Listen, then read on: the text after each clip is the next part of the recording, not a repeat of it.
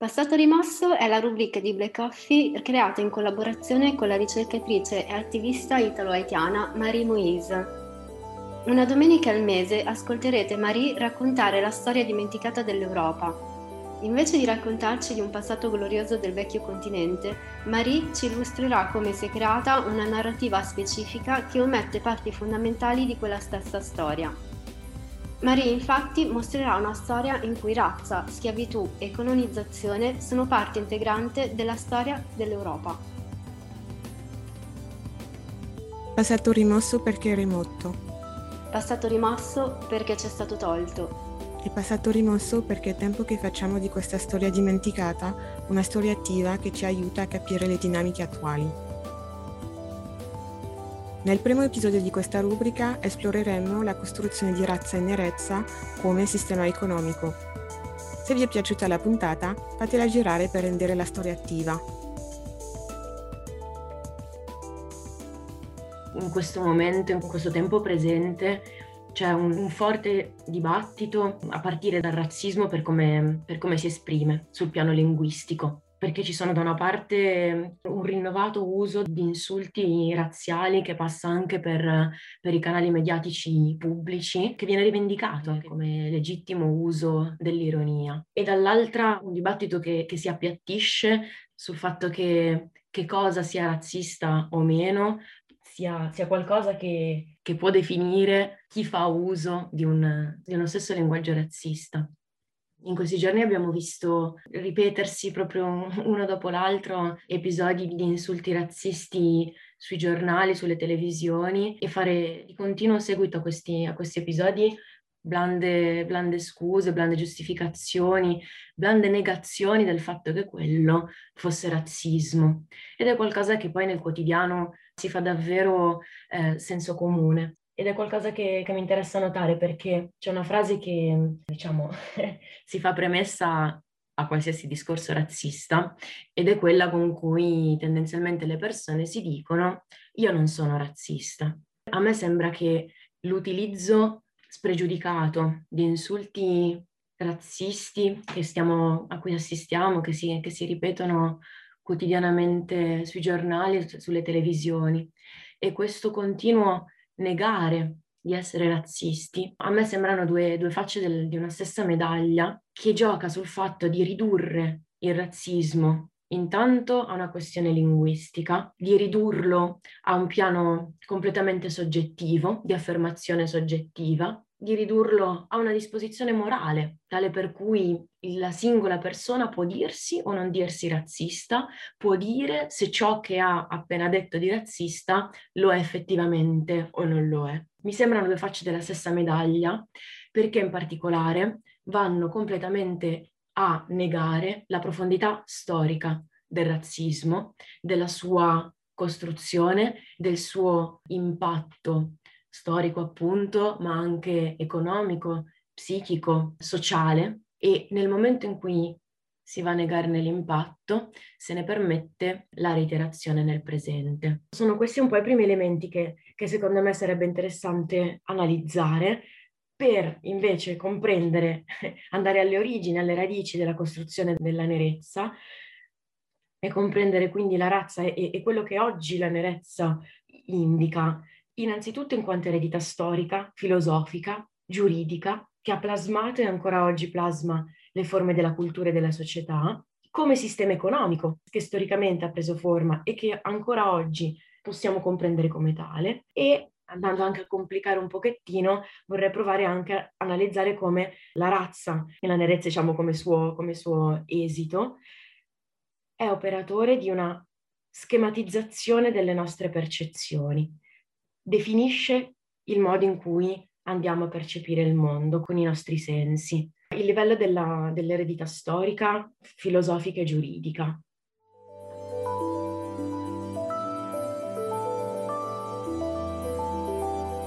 Se andiamo ad approfondire le radici storiche che oggi portano la nerezza a essere un, un condensato di significati ideologici, biologici e morali, dobbiamo ripartire da quella che è, che è stata la, la, storia della colonizzazione e la storia della schiavitù e come la nerezza si sia costruita nel corso dei, dei secoli di questa storia di eh, sfruttamento brutale, andando a normalizzare questo sistema di, di sfruttamento, a renderlo normale, legittimo, addirittura naturale. In realtà, se, se, se, facciamo appunto un passo, un grosso passo indietro nella storia e, e torniamo proprio agli inizi della, della, storia coloniale, dell'invasione da parte di diverse eh, nazioni europee, mi, mi verrebbe da dire di tutto il resto del mondo, ma sicuramente oggi mi, mi, interessa andare a vedere in particolare come, ehm, come, ha, come ha, funzionato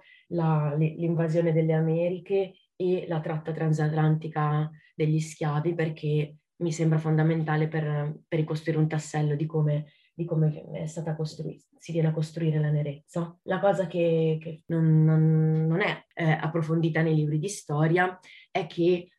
alle origini della tratta transatlantica degli schiavi, il razzismo per come lo conosciamo oggi ancora non esisteva ed è attraverso la razionalizzazione, il, il, fatto di far diventare appunto razionale e sistemico questo modello economico e sociale che è il colonialismo e che è la schiavitù, attraverso questo sistema viene, viene gradualmente, viene progressivamente ad affermarsi il razzismo la normalizzazione del, della razza. Anzi, quello che, quello che, è interessante notare è che in realtà, prima ancora dell'inizio della storia coloniale e dello sfruttamento schiavile attraverso la tratta transatlantica degli schiavi, è all'interno degli stessi confini europei che la schiavitù esiste e si danno le prime forme di, diciamo, le prime forme di affermazione di superiorità, inferiorità, che inizialmente all'interno dei confini europei avvengono su base, diciamo, etnica e di classe sociale. Questo cosa intendo? Se andiamo a vedere per esempio la stessa origine della parola schiavo, la parola schiavo deriva dal termine slavo, poiché gradualmente nel tempo la deportazione all'interno dei confini europei, in particolare dall'Europa dell'Est verso, eh, verso la Spagna, di, di popolazioni ridotte in schiavitù attraverso combattimenti, combattimenti, bellici e deportati eh, da una parte all'altra dell'Europa, l'origine etnica di queste popolazioni ridotte in schiavitù viene progressivamente a, a definire uno status giuridico, quello dell'assenza di, di libertà e della, della, costrizione a lavorare so, sotto forme appunto eh, obbligate per conto, per conto di altri. Schiavo quindi all'origine definisce semplicemente l'origine di una parte di una popolazione fatta prigioniera ridotta in schiavitù e poi diventa il termine con cui vengono indicati tutte le persone ridotte, eh, prigioniere, fatte prigioniere e ridotte alla privazione di libertà e al lavoro per altri. Un dato interessante per capire come la questione della pretesa superiorità e inferiorità si sia sviluppata all'interno dei confini europei. Io in particolare mi sono, mi sono occupata della, della, genealogia della razza rispetto alla, alla storia francese ed è per esempio come quando ancora in, in, nell'Europa feudale si scontravano eh, per, per, l'appropriazione de, de, territoriale le, le, diverse popolazioni europee. Per esempio, uno dei, il conflitto eh, che, che, ha caratterizzato la storia francese tra eh, Franchi e Galli, è quel conflitto che poi ha portato di, di, di fatto all'assoggettamento degli uni da parte degli altri ed è all'origine di quel conflitto che si vanno poi ad evolvere le classi sociali in Francia. Gli aristocratici si pretendono i legittimi e diretti eredi naturali dei franchi e le classi sociali inferiori si fanno risalire ad origine gallica con la pretesa superiorità dei ricchi sui poveri. Inizialmente la, la, questione della pretesa superiorità e pretesa inferiorità si ricollega più alle classi sociali che ad altri marcatori. E in particolare è interessante anche, anche questo, il tema della razza inizialmente si pone per definire appunto la nobiltà come razza superiore, la nobiltà all'interno appunto di società che ancora sto analizzando all'interno dei confini europei la nobiltà si vuole, si, si vuole, definire razza superiore e si crea, diciamo, una serie di, di argomentazioni già sul piano morale, ideologico, ma anche medico, per creare gradualmente dei confini e eh, rispetto alla propria composizione e fare in modo che la trasmissione della, della condizione nobiliare possa non, non, disperdersi e, e attraverso questa idea della trasmissione della superiorità si costruisce l'idea che questa superiorità appartenga alla nobiltà sul piano fisico, sul piano estetico e sul piano morale. E si costruisce l'idea che sia pericoloso eh, dare i bambini della nobiltà eh, da allattare a delle nutrici di classe popolare perché il rischio è che eh, se si è cresciuti da donne di classe popolare questo porti alla, alla degenerazione della superiorità nobiliare. Attraverso l'idea di costruire una pretesa superiorità delle, delle classi più ricche che si, che si viene anche a definire l'idea che la bellezza estetica, quindi anche il, anche il piano estetico, sia un primo indicatore di, di superiorità morale insieme all'idea che eh, la bellezza sia un indicatore anche di una superiorità fisica, eh, nel senso di, di, un corpo naturalmente più sano, mentre alle classi sociali inferiori viene attribuita eh, la bruttezza e una malsanità per natura, una predisposizione naturale alla malsanità, un, una configurazione dei corpi eh, naturalmente malati, malsani quando poi ha inizio la, la colonizzazione e nel tempo poi eh, si, si, sviluppa e si sistematizza la tratta transatlantica degli schiavi, tutti questi discorsi eh, vanno a colonizzare, effettivamente a colonizzare lo spazio extraeuropeo, quello su cui la dominazione europea viene, viene a stabilirsi. Un'altra cosa che secondo me è interessante e che fa notare una studiosa a me cara, Colette Guillaume, è che fino a, a prima della, della tratta transatlantica degli schiavi non esisteva descrivere le popolazioni sulla base di quelli che oggi riconosciamo come marcatori razziali. C'era sicuramente il senso che, che Colette Guillaumin definisce di eh, estraneità tra eh, popolazioni, nel senso di una percezione della variabilità umana che tuttavia era eh, riconosciuta, eh, come dire, e descritta attraverso le forme dell'abbigliamento, le forme culturali, i modi di vita. Non, non esisteva l'idea di descrivere le diverse popolazioni sulla base, eh, per esempio, appunto della conformazione degli occhi o del colore della pelle proprio perché sono, sono queste poi eh, delle forme che vanno a definire il razzismo moderno in un, in un periodo eh, molto successivo, che si viene a, a sviluppare, a, a costruire dei, nel, corso dei secoli della, della schiavitù e della colonizzazione e ci arriviamo, però c'è un aneddoto interessante nel, nel lavoro che fa Guillaumin sulla costruzione dell'ideologia razzista. Eh, Guillaumin si legge tutto il, il milione di Marco Polo, in tutto il viaggio che Marco Polo fa attraverso metà del globo, incontrando le più disparate popolazioni ed esperienze appunto di, di vita comunitaria e non c'è una volta che Marco Polo si, si soffermi a descrivere ciò che, ciò che, vede, ciò che incontra attraverso quelle forme che, che, invece oggi sono immediate proprio per quanto appunto il razzismo va, va a filtrare, a mediare le nostre percezioni. Marco Polo non, nemmeno di fronte all'imperatore di Cina, si sofferma a descrivere altro da, rispetto a, al modo in cui appunto per esempio è, è, vestito, al modo in cui sorride. Non esiste ancora proprio quel, quel, quel modo di percepire i corpi che solo il razzismo nel corso dei tempi ha definito perché la, la, tratta transatlantica degli schiavi è stata fondamentale nel, nella, nella, definizione delle percezioni che oggi sembra talmente eh, pervasivo che, che ci sembra l'unico modo di percepire il mondo. Quando inizia la deportazione di persone africane ridotte in prigionia verso le, le colonie americane, si fa in particolare riferimento per la deportazione a quelle zone dell'Africa subsahariana della costa occidentale. In quel momento, quella che oggi è utilizzata come termine appunto insultante e, e violento nei confronti delle persone nere, in quel momento in realtà quel termine ancora non ha un senso dispregiativo, indica le popolazioni che abitano quell'area, non per andare a indicare, diciamo, una loro inferiorità. È, è un termine, eh, diciamo, che indica un'origine un'origine geografica e che corrisponde tanto alle persone fatte prigioniere e deportate per mare, quanto a, alle persone libere, quanto a, diciamo, a, a re, alle, alle autorità con cui, con cui peraltro viene, viene accordata la, la tratta transatlantica. È nel passare dei secoli del tempo che attraverso la deportazione per mare di milioni di persone, con la sola funzione di, di ridurle a uno stato di schiavitù, che la parola viene a, a, a diventare sinonima di persona schiava. Talmente diventano sinonimi, talmente la riduzione in schiavitù fa oggetto soltanto le persone che, che, dall'Africa vengono deportate nelle Americhe, che all'inizio la parola schiavo diventa sinonimo di nero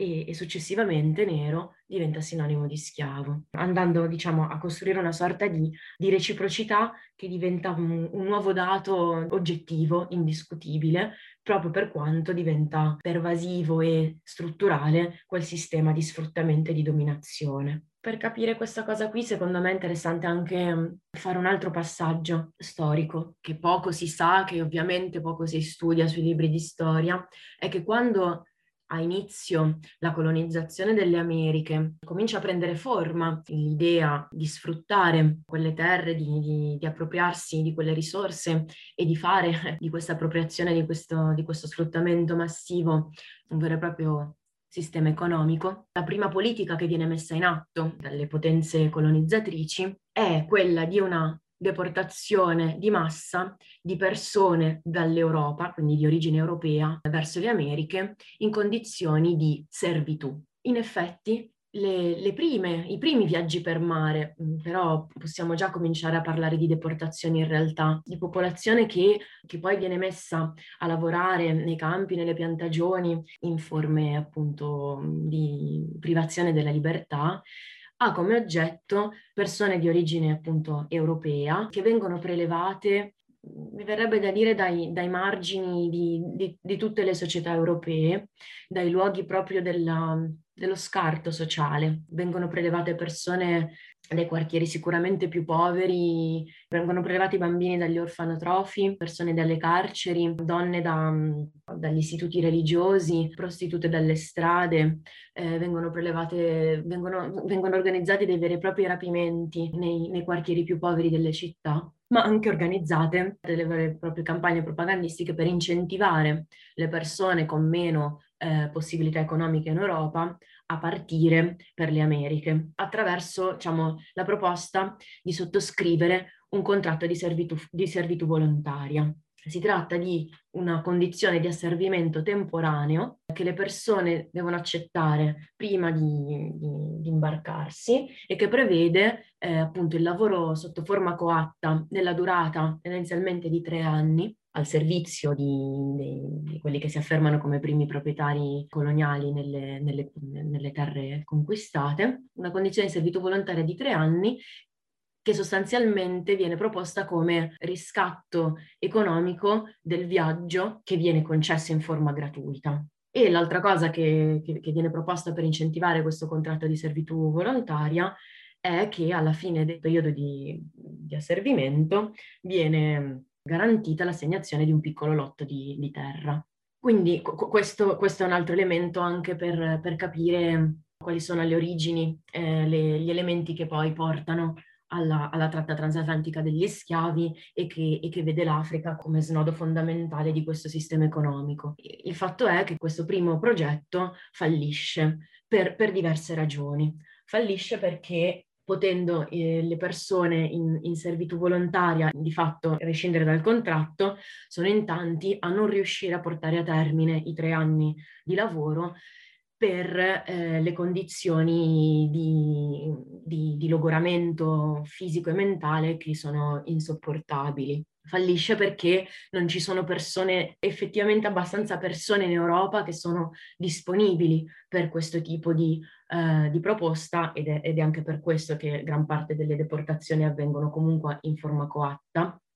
anche dall'Europa e fallisce anche perché non sta, non sta, di fatto tanto bene ai proprietari delle terre colonizzate di spartirsi i lotti di terra con i servi affrancati alla fine del, del contratto di servitù volontaria. È solo quindi in un secondo momento che la tratta transatlantica degli schiavi si centra sull'Africa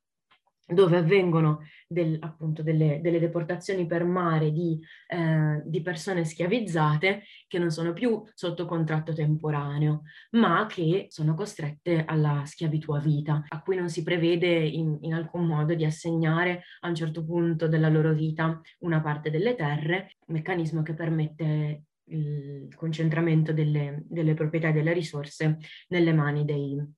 dei colonizzatori europei. E con il fallimento del progetto della servitù volontaria e lo spostamento della, della deportazione per mare con l'Africa come, come punto di partenza, che inizia a costruirsi, a lavorare questa, questa associazione tra eh, schiavitù e nerezza, poiché appunto, come, come dicevo,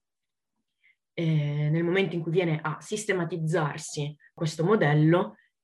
schiavo e nero diventano sinonimi e nelle colonie non ci sono altri schiavi che eh, le persone deportate dall'Africa. La colonia come, come spazio eh, storico e geografico è da considerarsi un vero e proprio laboratorio sociale perché nella colonia viene a crearsi ex novo, all'improvviso, una società con delle, con delle caratteristiche completamente nuove, completamente moderne in questo senso, che sicuramente ereditano tutta una serie di forme mentali, sociali e organizzative che avevano, come ho già spiegato, origine nella storia d'Europa, ma che poi nella colonia vanno a definire un, un vero e proprio laboratorio sociale, una, una vera e propria società completamente nuova, basata su, delle, su, dei criteri completamente nuovi. Il fatto che in un, in un territorio, in particolare ad esempio le Antille, come esempio folgorante di questo, perché non solo quelle terre vengono appropriate, ma con l'innestarsi del sistema di piantagione non, non, solo fallisce la servitù volontaria, ma fallisce anche l'asservimento delle popolazioni autoctone che vengono sterminate dalla, dal lavoro coatto. Ed è, ed è così che viene a crearsi attraverso la tratta transatlantica degli schiavi e il trasferimento dei colonizzatori nelle colonie e l'attribuzione a loro della proprietà di quelle terre, una società in cui le persone deportate dall'Africa sono giuridicamente considerate schiave e quindi assoggettate al codice schiavile, il, il Code Noir per, per quanto riguarda i territori francesi, e tutte le persone invece di origine europea sono le sole persone libere in quel contesto eh, sociale che è il laboratorio coloniale. Quello che, che appunto è, è, è, interessante è che fino a che c'è una vera e propria legge che sancisce la schiavitù, l'ideologia razzista per come la conosciamo oggi ancora non esiste a tutti gli effetti, anzi direi che prende forma nel corso di, quella, di quell'esperienza, perché c'è una legge c'è una, una giurisdizione che definisce chi è libero e chi non è libero e che in base alla condizione giuridica assegna una determinata condizione di lavoro ad alcuni e una, e una determinata condizione, non lavoro, ma godimento del, del lavoro altrui, ad altri. Gli studi a, a, cavallo tra la storia e la filosofia fanno notare come in realtà è a partire dall'abolizione della schiavitù che la razza moderna il concetto in particolare di nerezza, per come lo concepiamo oggi, prende forma e assume il suo significato, perché nel momento in cui non esiste più una legge che sancisce l'inferiorità giuridica di una parte della società e la superiorità giuridica dell'altra parte, occorre una nuova riformulazione di quella divisione sociale che diventa la razza e che in questo senso ci fa capire l'intersezionalità della questione di classe e della questione di razza, perché la razza interviene a definire le frontiere sociali tra una popolazione da continuare a, man- a mantenere in una condizione di lavoro da sfruttare per permettere alle persone libere di beneficiarne e, e interviene la razza per evitare che avvenga un trasferimento di massa delle persone liberate, dalla, affrancate dalla condizione di schiavitù, verso la condizione sociale di chi è storicamente sempre stato libero. Quindi diciamo è, è nel corso della schiavitù che nero viene a diventare sinonimo di schiavo, ma è a partire dall'abolizione della schiavitù che nero diventa invece sinonimo di una condizione di schiavitù per natura, nel momento in cui non esiste più una giurisdizione che costringe le persone nere a essere schiave. E allora è lì che entra in gioco una nuova ideologia che riduce sul piano biologico quell'inferiorità che non può più essere affermata giuridicamente, che quindi deve essere affermata ideologicamente attraverso un marchio completamente biologico. La cosa interessante è che questa inferiorità per natura viene gradualmente ad affermarsi nel corso della schiavitù, man mano che si viene a creare nel corso dei secoli una parte della popolazione schiavile che riesce ad affrancarsi, perché se nel corso del tempo la giurisdizione nelle colonie arriva a prevedere che degli schiavi possano comprarsi la propria libertà attraverso una propria accumulazione di ricchezze che permetta di, di riscattarsi dalla condizione schiavile e quindi permette la possibilità del cosiddetto affrancamento. Le persone nate da schiavi, ex schiavi affrancati, cominciano a essere quindi definite di, di, di fatto libere perché chi nasce figlio di schiavo è schiavo, anzi nella specificità, ma, ma lo affronteremo nelle prossime puntate, chi nasce figlio di schiava è schiavo o schiava. Chi nasce figlio di persona libera è libero o libera. Cosa succede quindi dal momento in cui vengono a, ad esistere i primi schiavi, ex schiavi affrancati? Che i loro figli nascono liberi. Nascono liberi, ma effettivamente sono delle persone libere che non sono di origine europea e nella fattispecie non sono bianche. E questo comincia a essere segnalato anche nelle forme giuridiche perché comincia a essere predisposta una legislazione specifica per i cosiddetti libre de couleur in francese per, per quanto riguarda la giurisdizione del colonie francese, ma questo lo, lo ritroviamo anche nelle, nelle storie coloniali delle, diciamo, delle altre traiettorie inglesi, spagnole e così via. Quindi una categoria specifica dei cosiddetti liberi di colore, che quindi va a disciplinare l'esistenza di persone che sono libere ma che non sono bianche e che godono di fatto, devono godere, perché ormai si è andata a formulare una società razziale, devono essere disciplinate da una condizione di libertà che non può essere la stessa medesima delle persone che sono libere da sempre, che non hanno antenati schiavi. Ci sono per esempio eh, delle regole che fanno sì che i liberi di colore non siano proprietà di altri, quindi debbano essere considerati liberi da un certo punto di vista, ma che per esempio non possono, non possono sposarsi con persone, con persone libere, di fatto libere bianche, non possono sedersi allo stesso tavolo delle persone bianche, non possono comunque permettersi a un certo punto di eh, accumulare il medesimo quantitativo di ricchezze e così via. E questo mi sembra un passaggio importante da, da, segnalare, proprio perché anche il modo in cui le categorie giuridiche eh, prendono forma dice tanto di quello che poi è il, il razzismo come, come struttura sociale. Esiste una libertà che non ha altra definizione che libertà, e poi esiste una condizione di libertà di colore. Ed è, è qualcosa che tra gli altri il pensatore, filosofo e, e psichiatra martinicano Franz Fanon ha analizzato molto chiaramente i valori di libertà, uguaglianza e fratellanza in particolare, che sono i valori centrali del pensiero europeo, che chiaramente prendono forma a partire dalla rivoluzione francese, ma che, che si affermano in tutta l'Europa attraverso l'illuminismo, sono valori che nascono come razzializzati, perché sono già nel momento in cui vengono concepiti, previsti per le sole persone bianche. La libertà, la fraternità, l'uguaglianza propugnate dalla, dalla rivoluzione francese, propugnate dalla, dal pensiero illuminista, sono valori bianchi, perché poi esiste di fatto una libertà di colore eh, nelle colonie e che non è effettivamente equiparabile alla condizione di libertà che l'illuminismo ha, ha, teorizzato, che la rivoluzione francese con la sua appunto rivoluzione dei valori ha affermato per fare un piccolo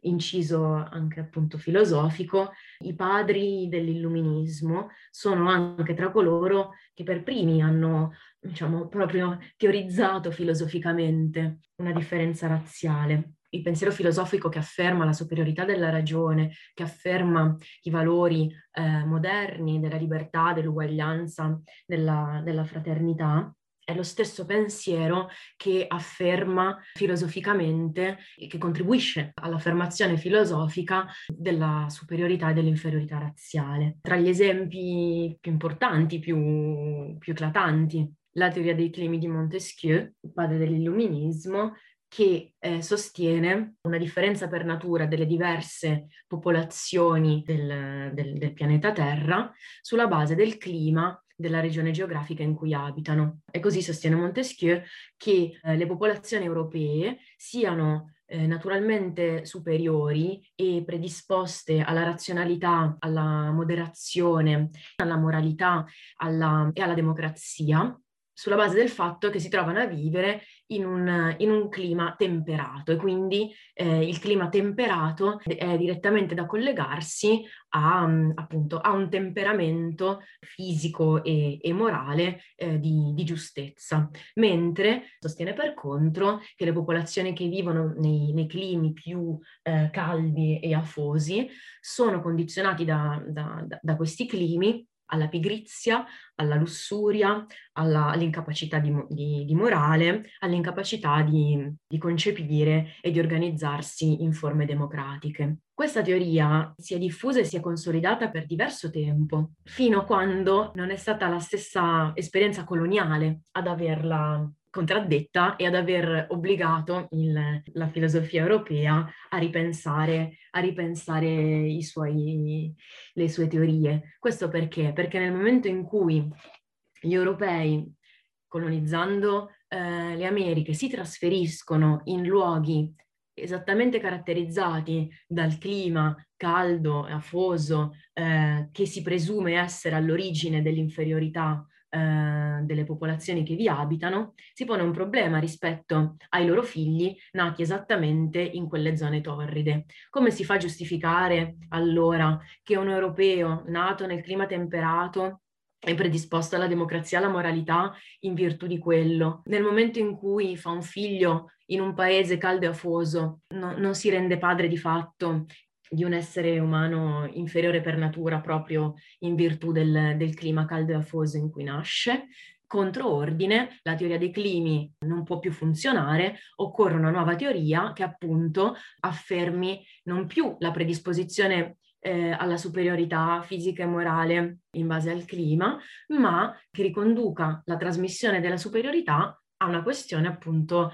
genetica di trasmissione, di trasmissione biologica. Ed è così che non è più il clima, appunto, ma ciò che la madre attraverso il suo nutrimento passa o non passa al proprio figlio. E per questo lo approfondiremo poi sicuramente nella, nella prossima puntata, che i figli dei colonizzatori nelle colonie allattati e eh, cresciuti da madri europee bianche libere possono affermare la propria superiorità e che invece i figli delle schiave, cresciuti allattati da schiave, vengono, vengono considerati quindi inferiori per natura. Come vi dicevo, aver fatto questo approfondimento storico sulla, sulla schiavitù è fondamentale per capire che cosa ne è del mondo a partire dall'abolizione della schiavitù, proprio perché, appunto, come,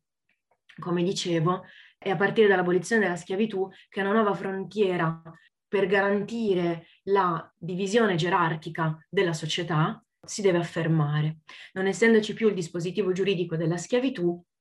prende forma attraverso quello che nel tempo si era già creato come discorso di legittimazione e naturalizzazione della condizione schiavile, prende forma l'idea della razza, ovvero di una appunto condizione schiavile eh, non più sancita per legge, ma biologicamente connaturata a dei corpi, mentre per contro, viene considerata altrettanto connaturata ad altri corpi la condizione di superiorità. È a partire dall'abolizione della schiavitù che quindi si, si cominciano a sviluppare le teorie della razza moderna. Tra i testi fondatori di questa razionalizzazione del pensiero razziale c'è il saggio sulla differenza delle razze umane di Gobineau, che è del 1853, che non a caso appunto prende forma proprio nel momento in cui la nuova economia capitalistica e di classe sta andando a strutturare la società. Ed è importante, interessante guardare come la strutturazione della moderna società, della moderna struttura economica, va di pari passo con l'affermazione del pensiero razziale, permettendo in questo modo di appunto creare delle frontiere che sono allo stesso tempo razziali e sociali e che permettono una, una, segregazione della popolazione e un'assegnazione su base razziale della popolazione a determinate attività lavorative o meno. Quello che oggi è eh, il, portato, il, portato, della razza non può non fare i conti con, eh, con tutta questa eredità storica che ancora oggi ha il suo impatto nella, nella strutturazione dell'economia, nella strutturazione della società e, e, che ancora oggi di fatto disciplina la legge esistente, perché ancora oggi le persone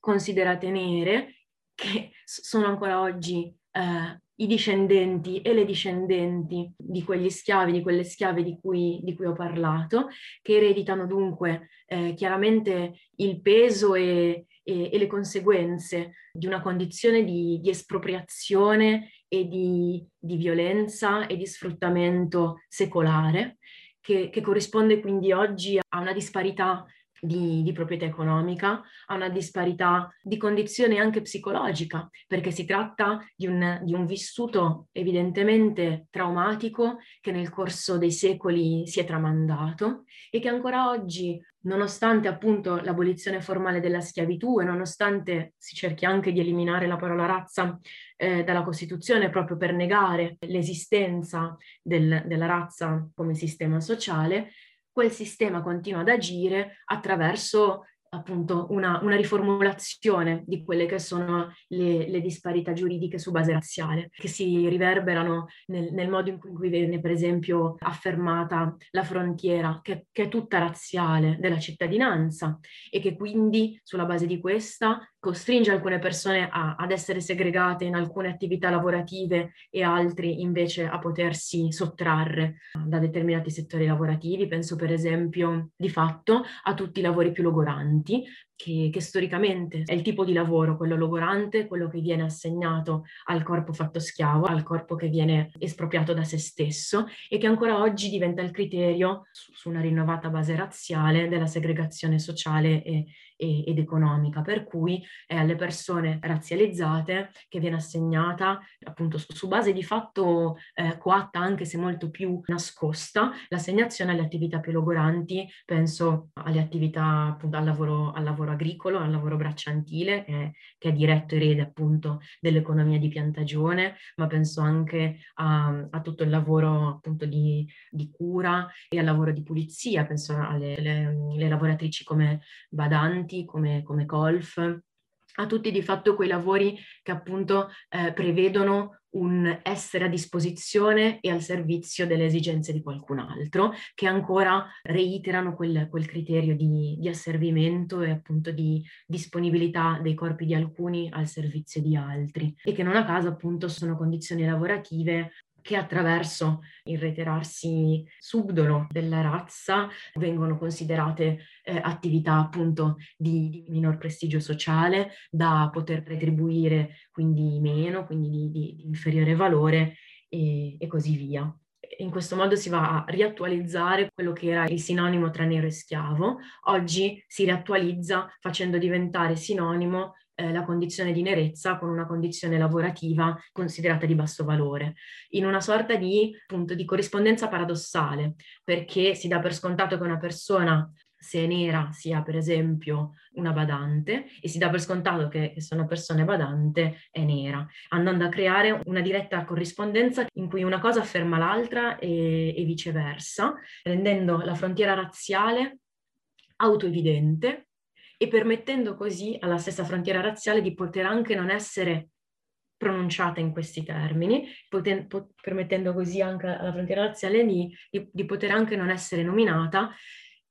proprio perché ancora più forte diventa se può essere resa appunto evidente, oggettiva, immediata. È in questo modo che così si viene a cancellare un'intera storia e si viene ad appiattire la questione razziale su un eterno presente, eh, totalmente sganciato appunto da, un, da, una determinazione storica che ha il peso di secoli di, di violenza, di dominazione, di sfruttamento e si viene in questo modo a, ad affermare l'idea che questa storia non possa essere modificata. È per questo che secondo me è molto importante invece guardare al presente capendo tutte quelle che sono le sue determinazioni storiche, proprio perché nel momento in cui diciamo, scoperchiamo l'idea dell'eterno presente, ci riappropriamo di un passato, è lì che si apre la possibilità di pensare, pronunciare, rivendicare un futuro diverso.